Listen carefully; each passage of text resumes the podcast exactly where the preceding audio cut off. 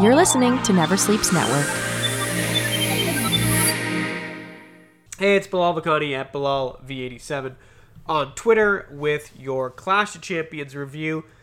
And we're going to talk about Luke Harper returning to WWE. But we've really got to talk about the main narrative around Seth Rollins and Braun Strowman. The pay per view itself, once we got past the pre show, which I'll get to at the end because it sucked, started with the Tag Team Championship match on Raw. Braun Strowman and Seth Rollins, of course, losing to Bobby Roode and Dolph Ziggler. Braun was interviewed backstage after this. He blamed Seth for losing the titles. We heard from Seth. He said they lost them together.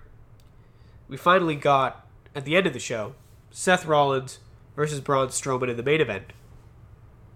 And after, I believe it was four curve stomps, Rollins got the win walked up the ramp with the WWE Universal title only to be attacked by The Fiend. Perfect. I, I liked all of this. I'm glad Braun didn't turn heel. I think Roode and Ziggler will be an interesting tag team. I want to see The Fiend and Rollins, hopefully in Hell in the Cell. I don't know where you put Braun, but I'm pretty happy with this.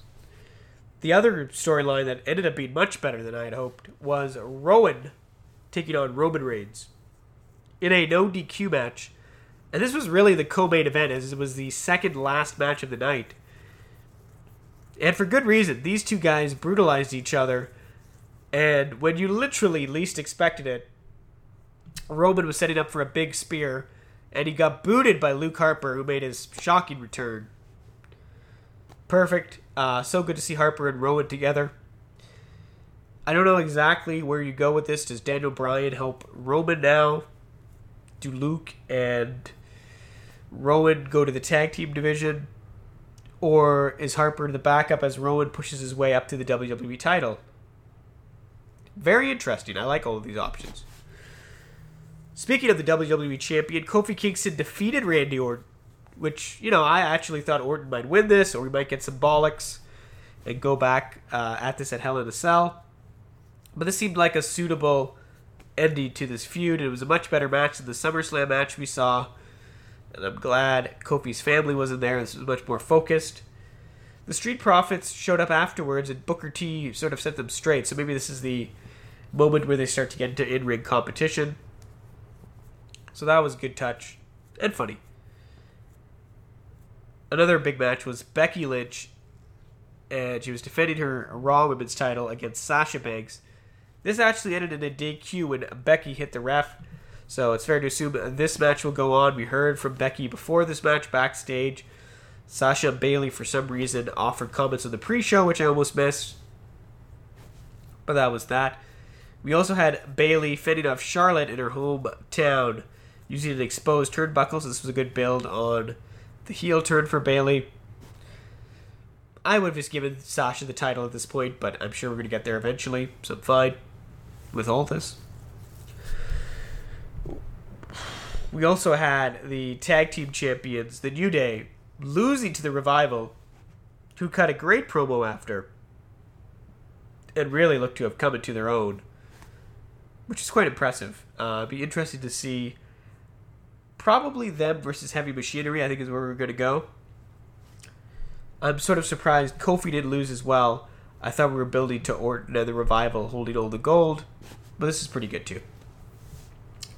We also got Alexa Bliss and Nikki Cross backstage. They were interrupted by R-Truth, who was incorrectly operating the boom mic. Despite being a face now, Alexa told all the other goobers to go get Truth. Uh, this would carry into their title match against Fire and Desire as Truth would run out, Alexa would try to pin him. Again, she's supposed to be a face. I don't know what's happening here. She almost won the 24 7 title, and I guess that counted as the only title defense for that title. And Bliss and Nikki retained mainly due to Nikki, but this is all very good.